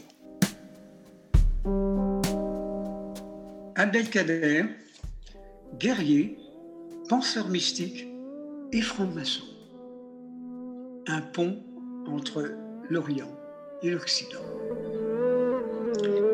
Il est des destins qui, avant de trouver la quiétude, doivent traverser des tempêtes. Celui d'Abdelkader est de ceux-là. Il faudra bien des années de combat avant que le guerrier cède la place aux sages. Étrange vie, en apparence bousculée par les vents du désert, mais en réalité ancrée profondément dans ce qu'il y a de plus profond dans l'islam. La belle et sauvage terre d'Algérie, berceau de l'enfance d'un chef.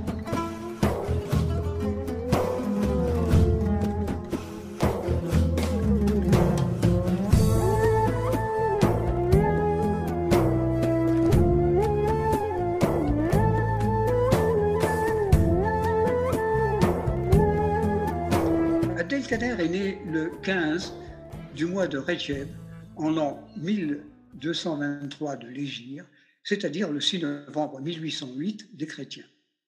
Sa mère, Zora, fille de Sidi Omar ben Douba, avait demandé à Dieu que son fils fût plus vaillant que ses frères et la baraka, euh, veut exaucer ou influence inconsciente, le futur émir aura en effet une existence exceptionnelle.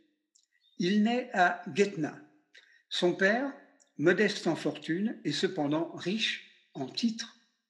Il est shérif, c'est-à-dire du sang du prophète.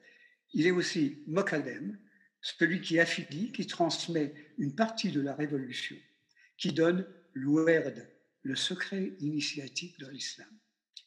Il appartient à la confrérie religieuse des Qadriyas, qui est une confrérie fondée par Abdelkader el-Jilani en Orient.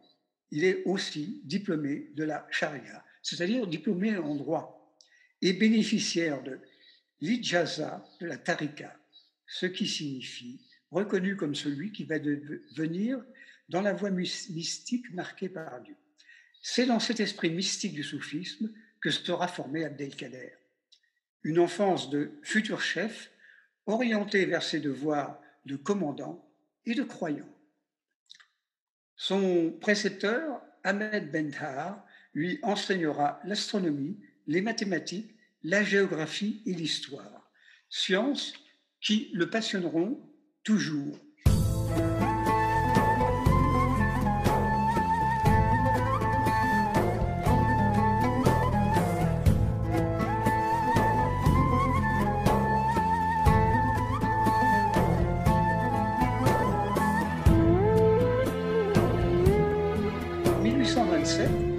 accompagne son père en pèlerinage à la Mecque, d'où il sort bouleversé spirituellement par ce contact avec la cité sainte. Il rêvera toute sa vie d'y retourner pour y méditer en permanence. Mais l'histoire ne va pas tarder à bousculer son rêve de spiritualité et le plonger dans la brutalité de la réalité, en le jetant sur l'avant-scène des événements du drame algérien qui se profilent. En 1824, 1825 et 1826, les rapports entre la France et le dé d'Alger se tendent et l'excuse d'une gifle donnée à l'ambassadeur de France ne va pas tarder à déclencher les hostilités. Le roi Louis-Philippe n'est pas un aventurier, mais il est poussé par les milieux commerciaux à étendre plus loin la prise d'Alger qui vient d'avoir lieu en 1830. Jean-Casimir Perrier, 1847-1907, qui sera brièvement président de la République, du 27 juin 1894 au 16 janvier 1895, soumet à la signature du roi les 1er et 6 décembre 1831 deux ordonnances où l'on parle des possessions françaises en Afrique. Pour la première fois, le mot Algérie y figure. L'aventure coloniale commence. Elle finira en 1962 aux accords de Vienne.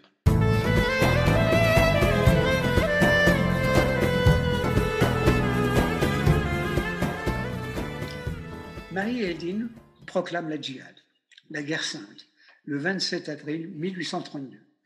Le 4 mai, les Arabes attaquent le fort Saint-Philippe. Au premier rang, faisant corps avec son cheval, on remarque un cavalier intrépide, El Hajj Abdelkader, le fils de Mahi Eddin. La longue guerre contre l'envahisseur débute avec, en toile de fond, le vieux rêve de la constitution d'une nation arabe. En novembre 1832, Abdelkader est proclamé émir. Il a 24 ans. La grande aventure est là. Un guerrier face à son destin. Durant une attaque contre Tlemcen, Abdelkader apprend la mort de son père. Le vieux marabout est mort. Il est seul désormais et le restera plus ou moins d'ailleurs toute sa vie. Il médite un long moment sur le corps inanimé, reçoit un baiser de sa mère, embrasse son épouse, il en aura plusieurs selon la coutume musulmane, et, remontant en selle, reprend la route vers Mascara. En 1833, un petit groupe de musulmans, où se côtoient des Turcs et des Arabes, s'emploie à dénoncer à Paris les méfaits de l'occupation d'Algérie. À leur tête est Si Hamdan Ben Othman Khoja, qui publie en juillet 1833 un petit livre intitulé Aperçu historique sur la régence d'Alger. Et en arabe, Le Miroir, qui est un pamphlet. Ce groupe sera soutenu par les libéraux français qui, perçoivent le côté aventureux et injuste de cette conquête. Parmi ceux-là, nous pouvons citer Alexis de Tocqueville, qui écrira plus tard, en 1837, deux lettres sur l'Algérie, où l'ironie et l'amertume vont de pair. Le génial auteur de La démocratie en Amérique avait déjà pressenti la fin tragique de l'aventure coloniale. Mais l'esprit du temps n'était pas à la sagesse. Le 22 juillet 1834, une ordonnance était promulguée. Elle établissait les possessions françaises dans le nord de l'Afrique et désigner un gouverneur général dont dépendait un commandant en chef des troupes, un intendant civil, un commandant en chef des forces navales, un intendant militaire, un procureur général et un directeur des finances. Le 18 juin 1834, à la tête de 2500 hommes, Camille Alphonse Trezel, général de division, marche sur le Tlitlat et détruit l'avant-garde de l'émir dans la forêt de Moulay Ismaël. Dix jours plus tard, le corps expéditionnaire s'engage dans la coulée de Bacta, mais c'est là que l'émir les attend. Trezel ne se dégagera de la bataille que grâce aux chasseurs d'Afrique et en subissant de très sévères pertes. C'est une défaite lourde de conséquences. Aux yeux des musulmans, les Français n'ont plus la barricade.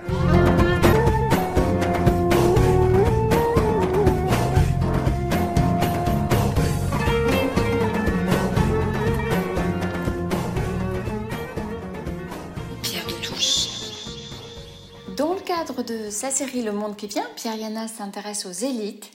Il avait évoqué sur cette antenne Richard Florida et les classes créatives, puis David Goudart et son écrit intitulé Les deux clans.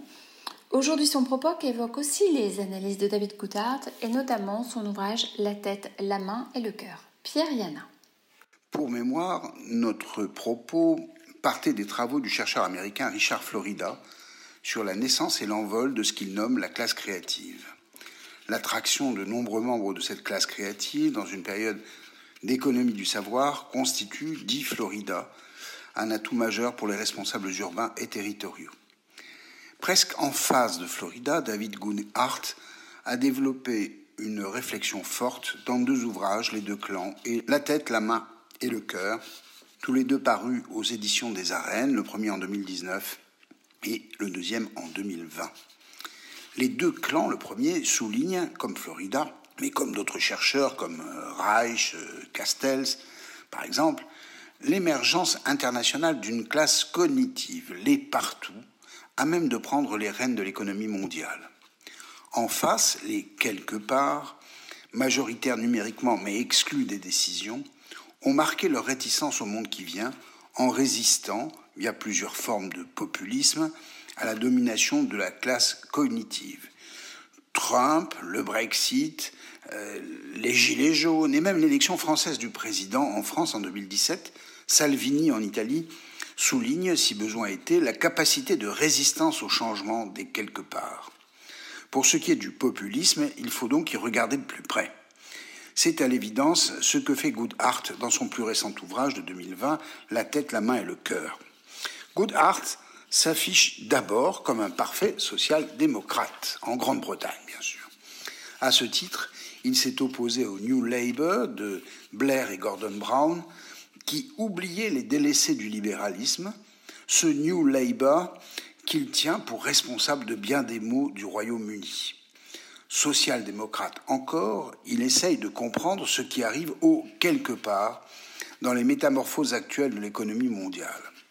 Social-démocrate enfin, lorsqu'il prône une réconciliation des deux clans qui s'affrontent, les partout et les quelque part. Preuve qu'il prend le populisme au sérieux, Goodhart analyse avec beaucoup d'intérêt une documentation immense, le courant historique qui porte la classe cognitive aux responsabilités des pays développés. En particulier, il note que pour la première fois, je cite, dans notre histoire, l'intelligence est devenue un élément central de la stratification sociale. Il établit ainsi une corrélation dans les nouvelles expressions de la méritocratie entre intelligence et statut socio-économique en Grande-Bretagne, aux USA, ainsi que dans toute l'Europe. L'enseignement supérieur, sous toutes ses formes, est devenu un instrument à développer les élites, qu'ils soient Oxbridge, Oxford et Cambridge en Grande-Bretagne, l'Ivy League aux USA ou l'ENA, Sciences Po et l'ENS en France. Unique façon de réussir, renforcée par l'homogamie, le parcours universitaire des élites sature les postes à responsabilité jusqu'en Chine, qui est entrée dans cette course au diplôme. Goodhart note avec perspicacité les excès de la classe cognitive, son histoire, là où Florida l'a considérée comme acquise, sans interroger les origines. L'ascension rapide, depuis les années 60, des travailleurs de la connaissance, je cite, conduit Goodhart à deux autres questions. Jusqu'à quand et est-ce bien utile? Notons ici, avec l'auteur, une nette différence avec le 19e et le premier 20e siècle, qui faisait accéder les enfants de paysans et des classes laborieuses à un savoir de base, où lire, écrire et compter étaient les rudiments de l'existence en société. Mais point trop n'en faut, dit Goodhart. D'une part parce qu'il note dans son étude sur l'avenir une, je cite, chute des travailleurs de la connaissance et un déclin avéré des professions intellectuelles par saturation des postes à responsabilité. En ce sens, Goodhart s'oppose clairement aux théories de Florida. Il répond ainsi à la première question jusqu'à quand? Mais aussi, deuxième question, est-ce bien utile pour la société? La réponse est clairement non. La tête est déjà assez alimentée, dit-il. Reste la main et le cœur, soit les activités manuelles et les sentiments. Dans ce registre, Goodhart souligne la part du soin tellement oubliée et tellement révélée par la crise de la Covid-19. À l'occasion de cette crise encore en cours, on a pu comprendre l'erreur de l'abandon du système hospitalier par les élites cognitives et même du système de santé, même si le corps médical a été la parfaite illustration de l'alliance entre la tête, le cœur et la main. L'investissement dans le soin des Good Hearts devient une nécessité absolue de nos sociétés, tant les qualités qu'on y développe témoignent d'une obligation, certes, mais surtout d'une attention à tous. Bien plus que la saturation des diplômes et l'étouffement des postes de la classe cognitive. Investir dans l'accompagnement des aidants, en particulier pour le soutien aux personnes âgées dépendantes, devient aussi indispensable que la réfection des hôpitaux, souvent délaissés, pour que le cœur retrouve la place qui lui est due et oubliée dans nos sociétés. Enfin, Goodhart plaide pour une revalorisation des métiers manuels, qu'ils soient artistiques ou simplement d'utilité publique. En effet, il l'a dit, mais ça se confirme, Goodhart est un vrai social-démocrate. Il n'a en vérité aucune empathie pour le populisme dont il essaye de saisir les causes, non pour le flatter ni pour le condamner, mais pour aller vers une réconciliation durable des deux clans qu'il observait, les partout et les quelque part. L'évolution de nos sociétés vers une omniprésence des postes cognitifs contre les autres, ce que dit Florida, n'est pas irrémédiable, ni même souhaitable. Il faut donc lire Goodhart avec attention et précaution. La semaine prochaine, je vous parlerai de l'ouvrage de Banerjee et Duflo, tous les deux prix Nobel d'économie, sur une économie utile pour des temps difficiles. Dernier volet de cette série du monde qui vient. Bon dimanche.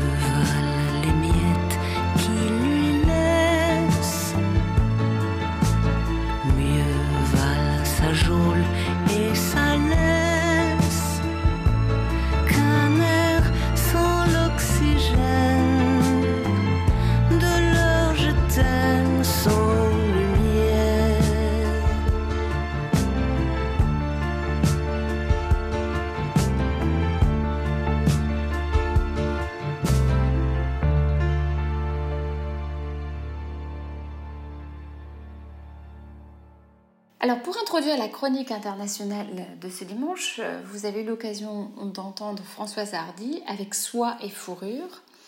Vous l'avez peut-être lu la semaine dernière en France, un élevage de visons a été abattu du fait de la Covid-19. C'est le sujet de la chronique internationale de Christiane Vienne. Dure période pour les visons. Bonjour à tous. J'ai découvert avec euh, stupéfaction qu'il existait des élevages de visons au Danemark, aux Pays-Bas, en France, en Pologne, en Bulgarie, en Chine et aux États-Unis. Qui peut avoir envie aujourd'hui de s'exhiber dans un manteau de vison? Je comprends parfaitement qu'en Sibérie, voire au pôle Nord, la fourrure soit la meilleure manière de se protéger du froid, mais franchement, quel est le sens aujourd'hui d'élever des visons pour en faire des manteaux? Le Danemark vient de faire abattre 17 millions de ces jolies petites bêtes car elles ont été infectées par le SARS-CoV-2, le coronavirus responsable de la Covid-19. Dans un article publié le 13 novembre 2020 par Marc Gosland dans Le Monde, il indique Au Danemark, les premiers cas de SARS-CoV-2 chez des visons ont été rapportés en juin 2020. Depuis, 214 personnes ont été infectées par des variants du SARS-CoV-2 associés à des visons d'élevage, dont 12 avec un variant unique. Celui-ci présente une combinaison de mutations ou de changements génétiques qui n'ont pas été observés auparavant, indique l'OMS. Ces 12 cas associés à un variant SARS-CoV-2 isolé chez les visons d'élevage ont été signalés le 5 novembre. Les spécialistes parlent de transmission zoonotique pour désigner une contamination animale-homme. Tous ces cas ont été identifiés en septembre 2020 dans le nord du Jutland. Ces patients sont âgés de 7 à 79 ans Huit d'entre eux ont un lien avec l'industrie de l'élevage de visons. Quatre autres ont été identifiés au sein de la population locale, précise l'OMS. La décision du gouvernement danois d'abattre les 17 millions de visons d'élevage que compte le pays s'est avérée être la meilleure manière de ne pas laisser se constituer un réservoir animal qui pourrait éventuellement alimenter l'actuelle épidémie l'Association danoise de protection des animaux, a déclaré que le moment était entre guillemets idéal pour en finir définitivement avec l'élevage de visons. Préalablement à la situation euh, au Danemark, les Pays-Bas ont connu un épisode de contamination d'un genre un peu différent. Tout a commencé le 18 mai 2020 par un article posté sur le site de prépublication BioX Rive par des vétérinaires néerlandais. Ces chercheurs décrivent la survenue un mois plus tôt, en avril, d'une maladie respiratoire et d'un excès de mortalité dans deux fermes d'élevage de visons aux Pays-Bas. Au moins un travailleur a été trouvé positif pour le SARS-CoV-2, et quant aux autopsies des visons, elles révèlent que ces animaux présentent une pneumonie interstitielle. On détecte l'ARN du SARS-CoV-2 dans les prélèvements d'organes. L'analyse des séquences génétiques du virus infectant les visons d'élevage a montré que l'homme est à l'origine de l'infection de ces petits mammifères. Les épidémiologistes parlent de débordement, spillover, pour désigner l'atteinte accidentelle par un virus pathogène d'une espèce réceptive, mais habituellement non touchée. Au total, il apparaît alors qu'une transmission du SARS-CoV-2 de l'homme au vison est possible, avec pour conséquence une flambée épidémique parmi ces animaux d'élevage. On peut également suspecter la possibilité de survenue d'infections humaines à partir de visons. Les visons ne sont pas, loin s'en faut, les seuls animaux sensibles à l'infection au SARS-CoV-2. Les animaux d'élevage constituent cependant à ce jour la seule espèce animale à partir de laquelle une transmission a été observée à l'homme.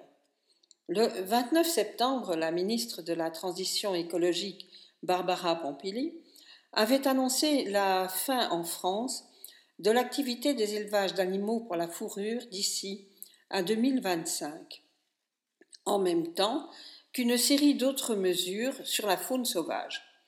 Les conditions d'élevage dans ces exploitations en cage et avec une forte promiscuité sont régulièrement mises en cause par les associations de protection animale.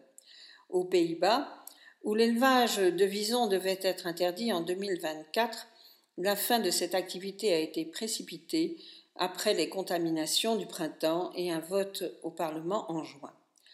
Car la vraie question n'est-elle pas quel est le sens de nos activités humaines? Est-il raisonnable, voire éthique, d'élever des animaux, non pas pour la nourriture humaine, mais pour satisfaire la vanité d'une élite qui peut s'offrir des manteaux constitués de leur peau? Toute la crise que nous connaissons à la suite de la pandémie de la Covid-19 est traversée par la relation entre l'homme et l'animal. Les questions liées à la disparition des territoires occupés par des animaux sauvages partout dans le monde, la trop grande proximité entre espèces liées à l'élevage intensif sont au cœur des difficultés actuelles. Tout nous pousse à rechercher un nouvel équilibre, plus respectueux de la nature et de l'homme. L'éthique des vertus que met en avant Corinne Pelluchon dans son très beau livre Réparons le monde devrait nous pousser à modifier nos comportements individuels et collectifs si nous voulons tout simplement nous assurer un avenir. Excellent dimanche à tous et bonne réflexion. Le coup de cœur littéraire de ce dimanche est signé Françoise Lacou. Elle nous propose une recension du dernier ouvrage de Yuval Noah Harari, historien, professeur à l'Université hébraïque de Jérusalem il est l'auteur du best-seller international Sapiens, Une brève histoire de l'humanité. La suite, Homo Deus, Une brève histoire de l'avenir. Et le sujet de ce coup de cœur de Françoise Lacou. Merci à Gisolière qui prête sa voix pour cette chronique. Homo Deus, Une brève histoire du futur de Yuval Noah Harari aux éditions Albin Michel 2017. Avant de vous partager un petit aperçu de ce livre, il me semble important de vous parler un peu de l'auteur qui a également rédigé le best-seller Homo sapiens, une brève histoire de l'humanité. Raconté comme une histoire, ce premier tome reprend de manière très précise l'histoire de l'Homo sapiens, de son apparition il y a 200 000 ans à l'homme moderne. J'avais beaucoup aimé cette lecture, très érudite et attrayante à la fois. Yuval Noah Harari est un professeur d'histoire, persuadé que l'apprentissage de l'histoire ne sert pas, selon l'idée communément répandue, à éviter de reproduire les erreurs du passé, car les situations et décisions d'il y a dix ans ne sont déjà plus applicables aujourd'hui, mais plutôt à élargir son champ de vision en sortant d'un certain conditionnement et système de pensée hérités du passé. Homo Deus, une brève histoire du futur, donne à voir un avenir à l'Homo sapiens en proposant de manière très documentée des scénarios tout à fait envisageables et parfois déstabilisants pour l'avenir de l'humanité. Le sujet semble pesant, pour autant le style de l'auteur est tel qu'on a l'impression de lire un roman. Selon l'auteur, l'humanité court à sa perte, et ce pour deux raisons. La séparation des notions d'intelligence et de conscience et l'idée majoritairement acceptée dans la communauté scientifique que tout n'est qu'algorithme, que l'Homo sapiens disparaisse, l'auteur n'en fait pas tout un plat. Après tout, des centaines d'espèces s'éteignent chaque année, c'est le cours normal de l'évolution. Mais il attire cependant l'attention sur les décisions humaines d'aujourd'hui, qui, à poursuivre leurs desseins humanistes plaçant l'individu au centre de tout, risquent de le conduire à sa perte. Parmi d'autres analyses, il constate que les religions monothéistes ne sont plus forces de progrès, mais des forces de réaction au progrès du monde.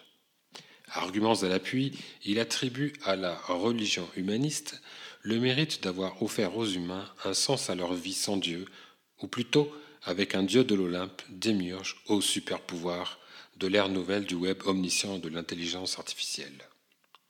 Au-delà de l'humanisme philosophique, qui pourrait être déconstruit par les découvertes neuroscientifiques et leurs applications, Yuval Harari alerte le lecteur sur trois développements pratiques qui pourrait aboutir à un grand découplage de l'espèce humaine.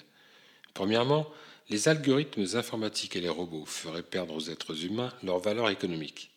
Deuxièmement, ce nouveau système continuerait certes d'attacher une valeur collective aux êtres humains, en tant que producteurs de données susceptibles de perfectionner les algorithmes, en revanche, il cesserait de valoriser les individus en tant que tels, ce qui pourrait amoindrir l'empathie pour les plus fragiles et abattre les pudeurs liées à l'eugénisme.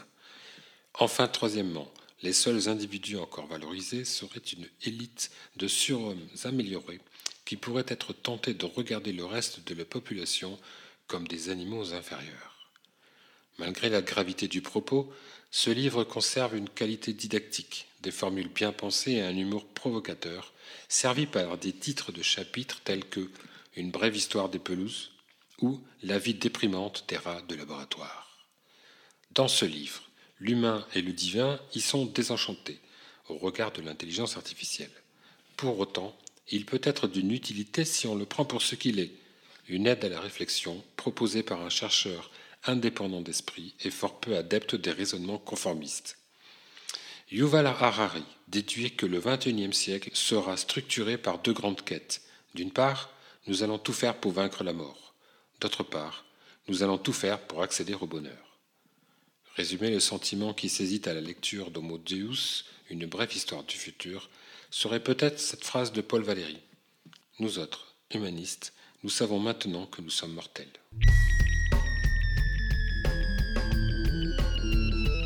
Pierre de Touche, une émission de la Grande Loge Mixte de France. Pierre de Touche. Notre émission touche à sa fin. Merci à toute l'équipe de Pierre de Touche qui, chaque semaine, contribue euh, dans une belle euh, humeur, dans une belle ambiance à la production de cette émission, ainsi qu'à Gel Solaire qui la réalise, et ainsi qu'à l'équipe de Radio Delta autour de lui. N'hésitez pas à nous rejoindre sur les réseaux sociaux, Facebook, Twitter, Instagram, la chaîne YouTube de l'obédience. Nous nous quittons avec J'ai embrassé un flic de Renault, chanson composée à la suite de la manifestation qui avait suivi les attentats de Charlie Hebdo et de l'hypercachère en janvier 2015. À dimanche prochain. Nous étions des millions entre républiques et nations, protestants et catholiques, musulmans, juifs et laïcs, sous le regard bienveillant de quelques milliers de flics, solidaires avec ceux de Charlie. J'ai vu défiler quelques bandits notoires, présidents, sous-ministres et petits rois sans gloire. Et j'ai vu, et j'ai vu, le long du trottoir, un flic qui avait l'air sympathique. Alors je l'ai approché et j'ai embrassé un flic.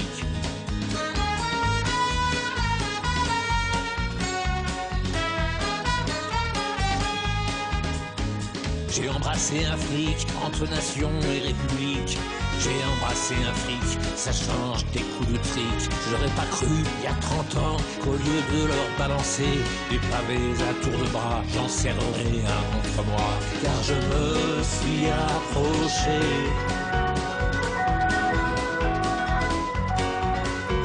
Je me suis approché et j'ai embrassé un flic.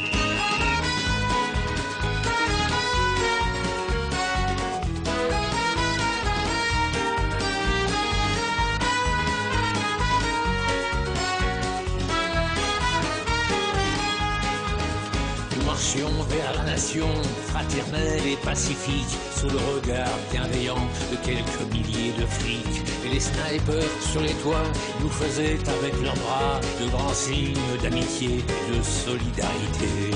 Alors pour les remercier, et pour la première fois de ma vie d'anarchiste, je suis allé embrasser un flic. Oui, je me suis approché et j'ai embrassé un flic. Je me suis approché et j'ai embrassé un flic. Oui, je me suis approché et j'ai embrassé un flic. Oui, je me suis approché et j'ai embrassé un flic. Et j'ai embrassé un flic.